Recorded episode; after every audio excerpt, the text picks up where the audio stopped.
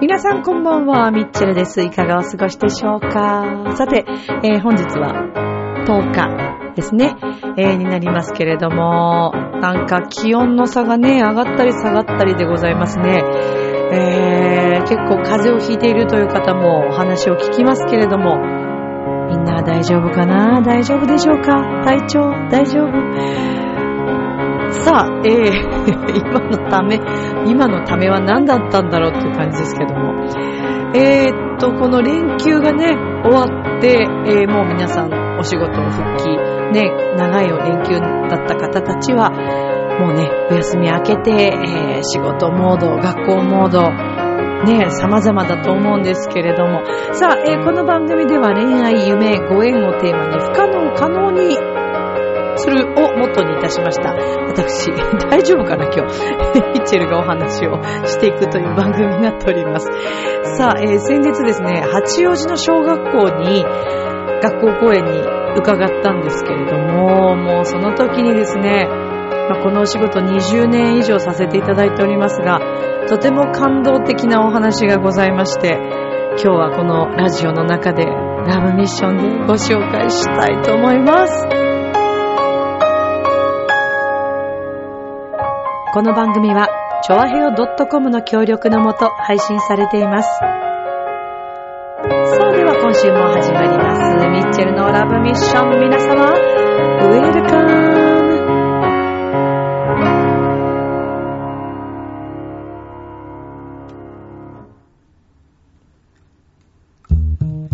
ねえ、楽しんでる？もしかして諦めたりしてない？チョアヘオ .com を聞いているそこのあなた、ミッチェルと一緒に、ラブミッション。改めまして、皆様こんばんは、ミッチェルです。イェーイ。寒いよ。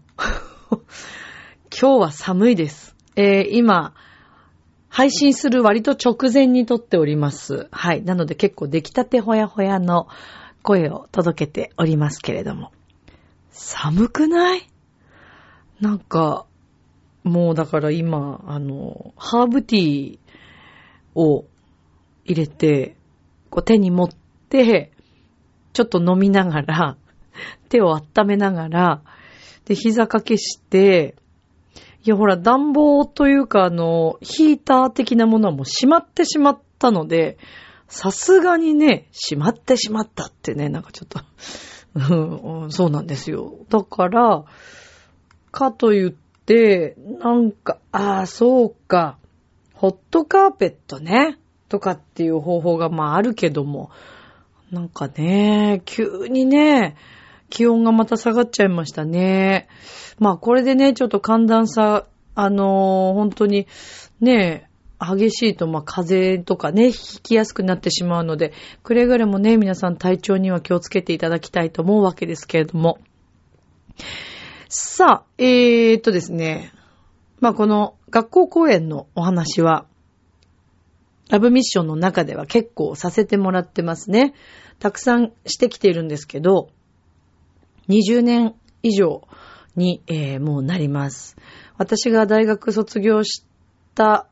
時にはもう結構やらせていただいていて、大学時代からまあ始めたお仕事で、えー、もともとは先輩からね、あの、先輩が入れない時に、まあお声かけいただいて入るという感じだったんですけれども、あの、メインでね、頑張って、えー、くださっていた、そしてこのチームをね、あの、大きく一緒にみんなでね、作り上げてくださった最初の初代のですね、歌のお姉さんが、関東地区のね、えー初代のお姉さん、歌のお姉さんがですね、えーまあね、ご結婚されて、で、ご出産もされて、という流れがあって、まあ結構お仕事をね、後半はいただくようになってきて、まああの結構半々ぐらいとか、でも私が入れない時はまた違う方にっていう感じで、えー先輩も振っていたんですけども、私は結構本数多くもうずっとやらせてもらっていたので、で、先輩が、あの、今後ちょっとね、厳しいお仕事できなくなってきたっていう時に、えー、私が、あの、そこに入らせていただいて、今は、この、えー、っとですね、私たちは東京ブラスアーツという、えー、管楽器のグループと、えー、アクシスチェンバオーケストラというね、これはオーケストラ、ミニオーケストラ。まあ、大きい編成もあります。東京ブラスアーツも大きい編成もあります。で、あとはその先輩、先ほど言った先輩と一緒に今もね、えー、やらせていただいていて、これから多分このお仕事は増えていくと思います。えー、それがですね、えー、っと、なんだっけ。やだ、名前忘れちゃった。と。ダメだよ、ダメダメ。ダメだよ、本当に。忘れちゃダメでしょ、それ。ねえ、仕事なわけですから。なんか大丈夫かな？今日ちょっと変だよね、私ね。ぼーっとして。お酒飲んでないよ、夜だけど。なんだろうな？なんでだろうな？なんでだろう？思考回路がちょっとなんかふわーっとしてるんですけどね。まあ、多分ね、9月のね、カルメンのことで頭がいっぱいなんです。ごめんなさい。もう本当にね、私多分最近、もともとボケてますけど、より最近ちょっとぼーっとしてますけど、頭の中カルメンでいっぱいなので、あの、私がもし変なこと言ったり、忘れていたような話があった場合はですね、あ、もうカルメンのことで頭がいっぱいになったなと 思っていただければ、はい、幸いでございます。はい。でね、ちょっと今日お茶飲みながらやるけど、そう、それで、えー、なんか飲み屋で喋ってるみたいな感じになってるね、ミッチェルね。でも、お茶だからね。お酒じゃないからね。テンションはいつも通り高いけど、お酒じゃないからね。お酒飲んでも私大して変わりませんから、いつもテンション高いんで。うん、えー、っと、そう、なんだっけ。忘れちゃったじゃん。そうそう、思い出した。思い出したよ。名前思い、思い出してましたよ。思い出しましたってね、思い出すに決まってますよ。自分が一緒に入ってるグループなんだから。アンサンブルボーチェという、はい、グループです。そちらは、あの、4世で、男性2人と女性2人で、というね、グループなんですけども、こちらのプログラムもとっても面白いです。もし、あの、このラブミッション聞いてくださっていて、教育委員会関係者の方、また、あの、学校さん、小学校から高校まで、はい。えー、もし先生方いらっしゃったらですね、あの、インターネットで、えー、株式会社、プロシードアーツというところを調べていただければ、はい、私はそちらの方に、あの、学校公演は所属しております。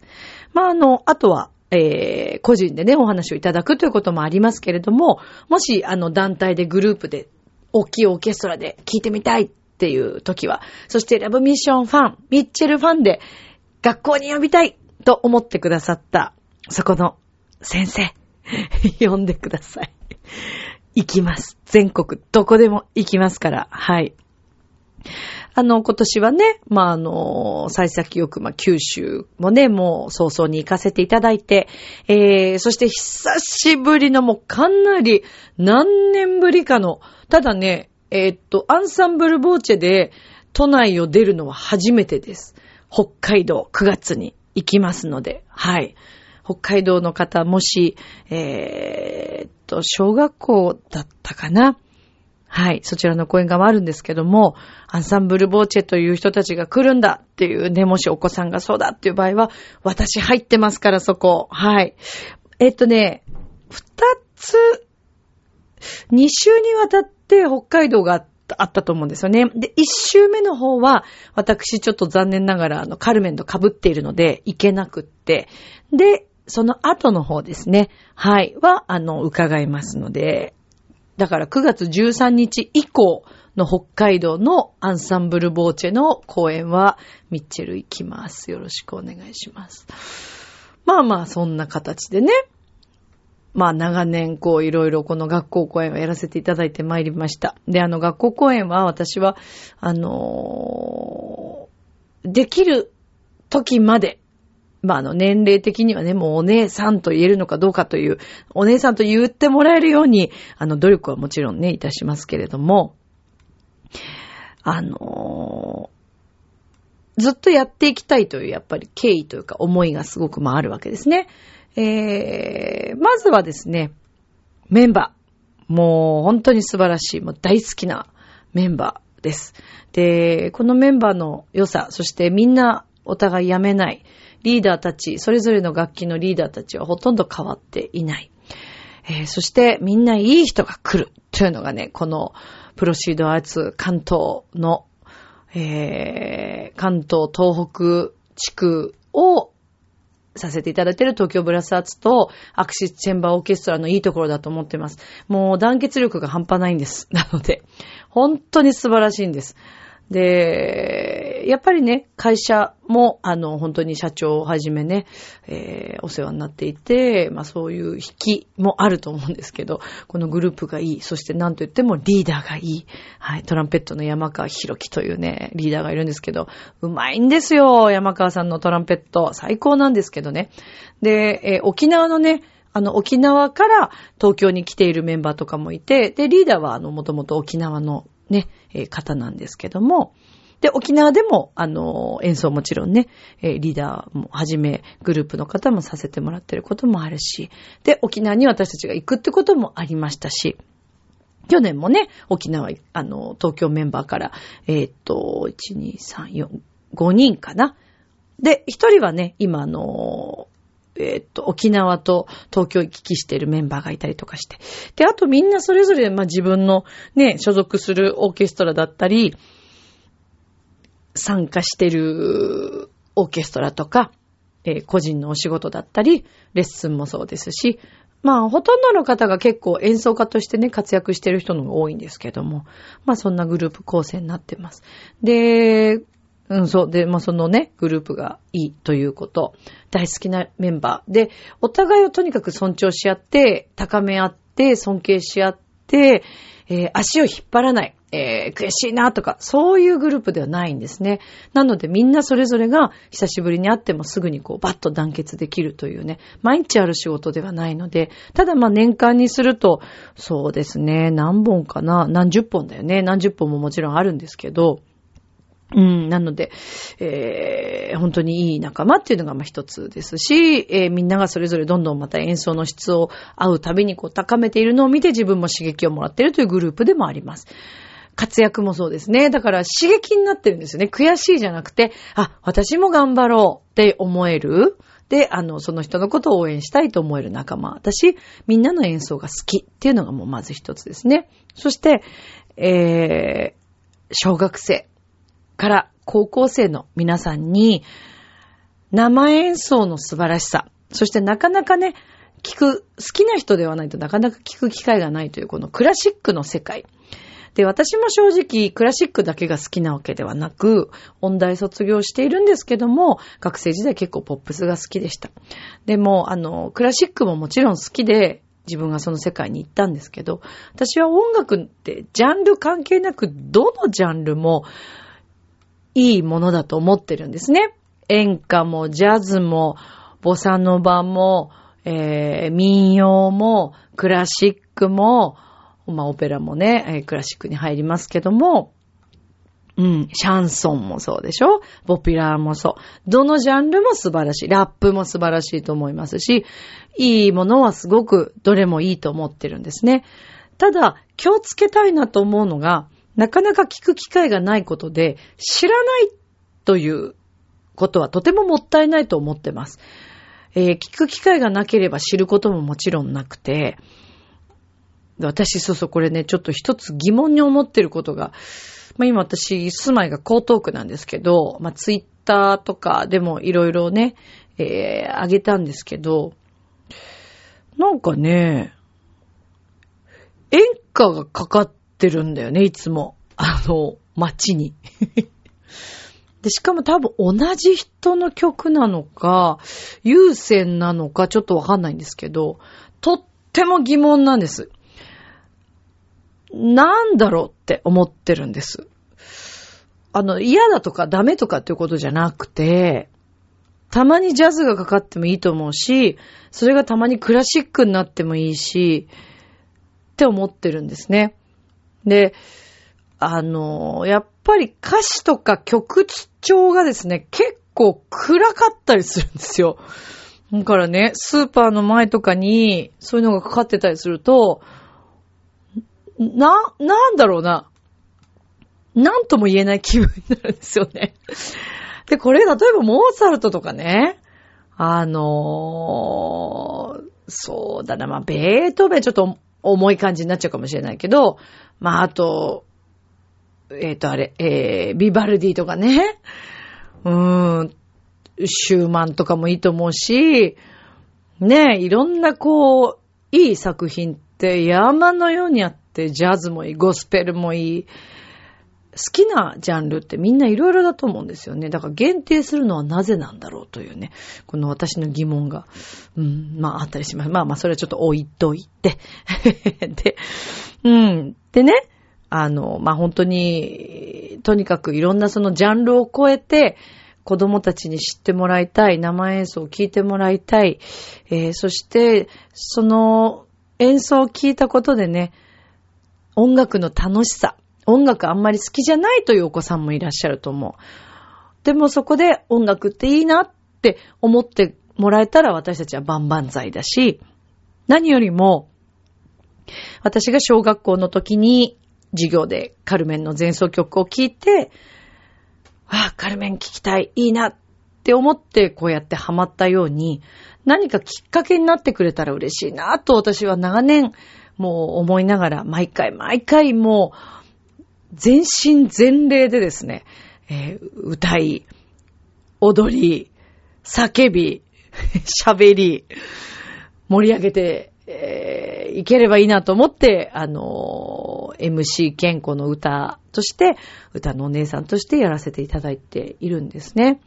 で、先日、八王子の小学校に来ました。えー、結構珍しいんですけど、その八王子の小学校、今回ですね、3回公演という、えー、1、2年生、3、4年生、5、6年生と分かれていまして、その、えー、3回の公演がありました。でですね、あのー、まあ、2回公演とかはもうよく、よくあるんですけども、で、3回公演もね、やっぱりみんなパワーももちろんいりますし、うん、でもみんなね、もちろん力抜かず、私も、今日は冷静に3回あるから3回分取っとかなきゃと思って冷静にと思うんだけど、毎回毎回こうテンションがやっぱりね、うわーってなるわけですよ。でもそれはね、子供たちが100%でぶつかってきてくれるから、こっちも100でいかないと、100じゃ足りないかな、120、150とか、200とか、アキラ200%みたいなことですよね。アキラさんも200%ぐらい言ってると思いますけど。っていうぐらいの気持ちでいかないと、何百人の子供たちのパワーですよ。しかも、一人一人がそれだけ出していて、さらにその何百人の子たちに伝えるということにはすごくパワーがいります。で、3回公演持つかなと思いながら、あの、曲もね、なかなかハードな曲が入っていたりとかして、あの、プッチーニのですね、トゥーランドットという、はい、あれこれはあの、パバロッティもお得意な曲ですけど、テノールの方が歌う、よくフィギュアスケートのね、えー、曲としても使われて踊られていますけれども、ネッスンドルマ、誰も寝てはならぬ。これ本当は男性テノールが歌う曲を女性が歌うというね、なかなかハードな演目だったんですけど、もう何としてでも私はこの曲の良さとクラシックの良さを生声で伝えたいという思いで、えー、もうあの気持ちを込めて歌わせていただいたんですが、で、えー、と、5、6年生ですね。あ、そう。で、まあ、とにかくこのね、あのー、お仕事というのは、未来の子供たちに何かクラシック、音楽の良さを伝えたいという、そういうもうその思いで、えー、やっぱりね、年々私たちもメンバーもみんな年を取っていくわけです。うん、10代、20代の頃とはもちろんね。なんですけども、それでも自分たちの体力を100%、200%使ってやり続けたいという思いには、みんな音楽が好きだから、そして音楽の良さというのを子供たちに伝えたいという思いがあってみんなやってます。これは全員同じ気持ちです。ちなみにこれまでにこの仕事に乗ってくれた、あの、虎って言って、えー、虎の人たちっていうのはですね、あの、本メンバーではありませんので、えー、助っ人的なというか、まあ、人数がね、多い時とかは、あの、そうやって虎で乗ってもらうということがあるんですけども、で、虎の人の中にですね、あ、メインだったのかな昔いらっしゃったんですよ。すごく演奏上手な方だったんですけども、木管楽器の方だったんですけどね。私はまだ入って間もなかったので、それを旗目から見てただけなんですけど、うん例えばギャラのことについての文句があったり、えー、遠くに行く、丸一日かかってしまうということへの文句とか、うん、すごいいろいろ言ってらっしゃる方がいたんですよね。で、雰囲気はかっこいいし、演奏うまいから、あ、素敵な人だな、とちょっと一生思ったことはありますけども、でも、うん、やっぱり、そういう方はね、もちろん途中で辞めてしまうわけですね。で、辞めてしまうし、残念なことにですね、その後、この業界であまり名前を聞かないんですね。これはとても不思議な現象なんですけども、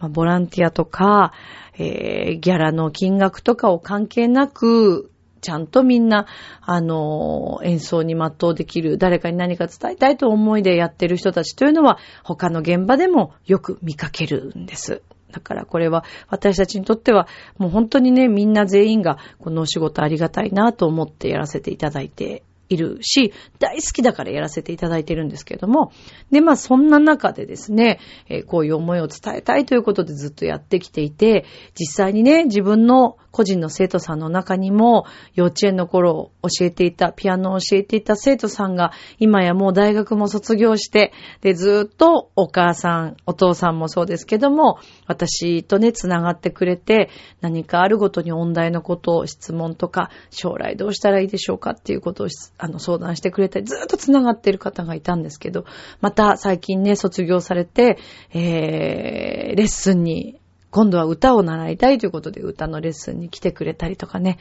もうだから本当にすごい長い付き合いになるわけですけども、こうやって音楽の楽しさをね、あの、気持ちを継いでくれて、繋いでくれて、えー、そうやって将来のね、こう仕事に繋がっていくというのは私としてはとっても嬉しいことなわけですけれども、それがもう楽しみであって教えさせていただいているこういうレッスンの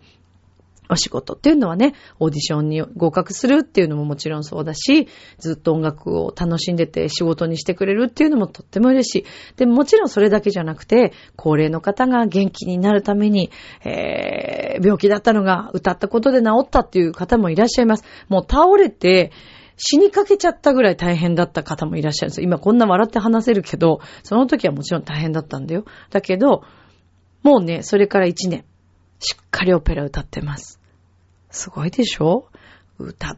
音楽の力ってすごいんですよ。でね、今回まあ本当にすっごいもう泣きそうになるぐらい嬉しかった出来事がこの八王子の小学校でありまして、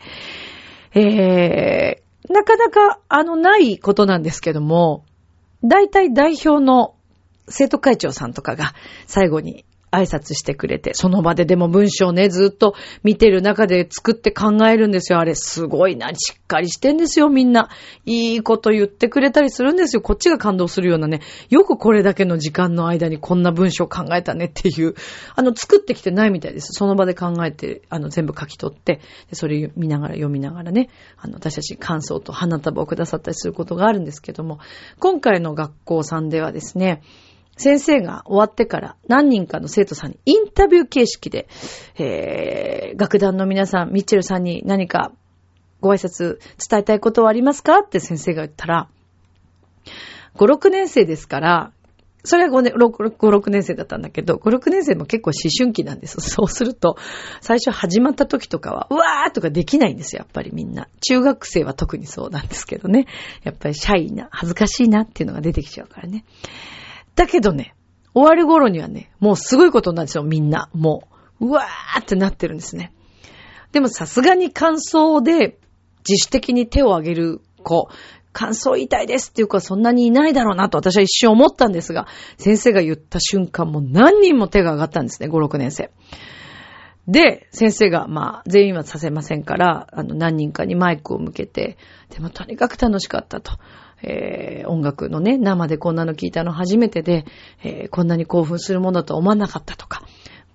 こんなに近くで見れてとっても幸せだったとか、5、6年生の男の子とか女の子とか、もうみんな言ってくれてそういうこと。で、それにも感動したんですけど、一番最後にお話ししてくれた女の子がですね、こんなことを言ってくれました。私はその、この間の講演の中で、まあ、あの、いつも最近言ってるんですけど、みんなと効果を歌うシーンがあるんですが、効果を歌った時っていう、その後にね、自分がまた私も楽器を使って歌を歌いますって言うんですけども、声楽というのはまあ声が楽器になりますよね。えメンバーの皆さんは楽器を持ってます。で、歌というのは自分が楽器なんですね。で、この楽器というのはね、変えないんです、誰も。誰かが私を使って歌わせたいと思ってもダメなんですね。体が楽器なので誰も変えません。ものすごい高価な楽器なんです。で、えー、そんなね、誰一人も違うその声というのは高価な楽器だという話を、さらっと確かにその私が自分で演奏する前に、ね、スンダルマを歌う前に言いました。マイクをね、えー、マイクなしで歌いますから、マイクを置く前にその話をしたんですけども、最後にお話ししてくれたその女の子、その話を覚えててくれたんですね。で、えー、パッと手を挙げて、で、えー、言った、お話ししてくれたメッセージというのが、私たち一人一人というのが、高価な楽器だということを教えさせてくれた、くれました。えー、そんなミッチェルさんにとても感謝していますって言ったんです。彼女は多分6年生だったかなと思います。で、メンバーもうわーってみんな私を見てくれて、ミッチェルよかったねっていう顔でこう見てくれて、で、裏に入ってからメンバーは、まあ、ミッチェルが頑張ってんだよね、これね。ミッチェルなんだよねって、あの、冗談でですよ。私たちはね、まあ、演奏してるだけだからね、みたいな感じの、ちょっとわざと、たの面白くね、こう、冗談で言ったりとかして、そんなことないんですよ。楽器のメンバーがいて、私がいるから成り立ってるわけですから、みんなで作ってる公演なんですけども、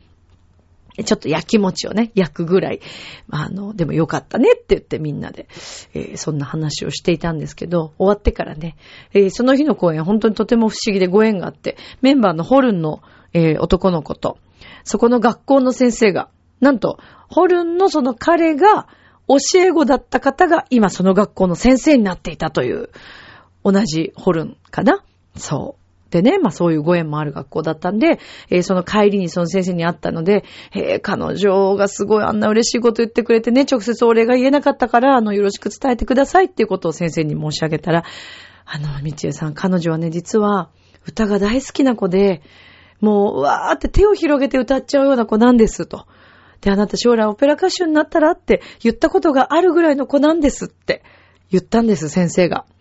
もう私それを聞いてね、で、その話を帰りの車の中でね、先生にさっき聞いたら、あの、彼女歌が大好きなんだってって言ってメンバーに言ったら、あれ、ミッチェルこれスイッチ入れちゃったんじゃないの？彼女のなんていう話になって、なので、私としては、その、意見を言ってくれた彼女、ちょっとお名前はね、わからなかったんだけど、その彼女が、八王子のその小学校の彼女が、ぜひね、湯木湯木東小学校でした。ちなみに。はい。湯木東小学校のその彼女がですね、いつかオペラ歌手になったりとか、声楽の道、歌の道に進んでくれたら、もう私はとっても嬉しいです。で、もし、もちろんその道に進まなかったとしても、歌のね、仕事をしてみたいなという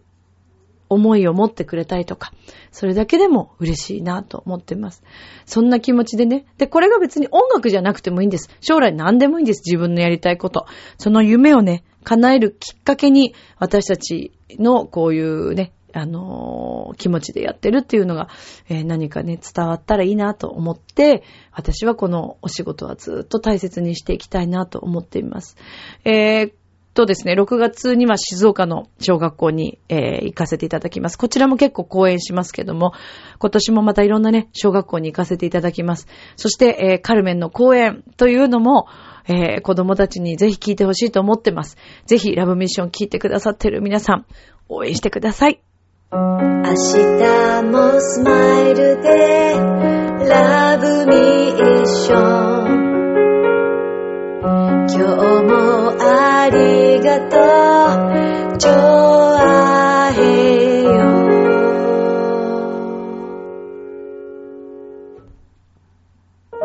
はい、ということでエンディングでございます。私、ね、この9月の13日、もう結構動き出していて、いろんな方にもお会いしたりして、えー、一つ一つ進んでおります。声も含めて、ね、メンテナンスも含めて努力しつつ、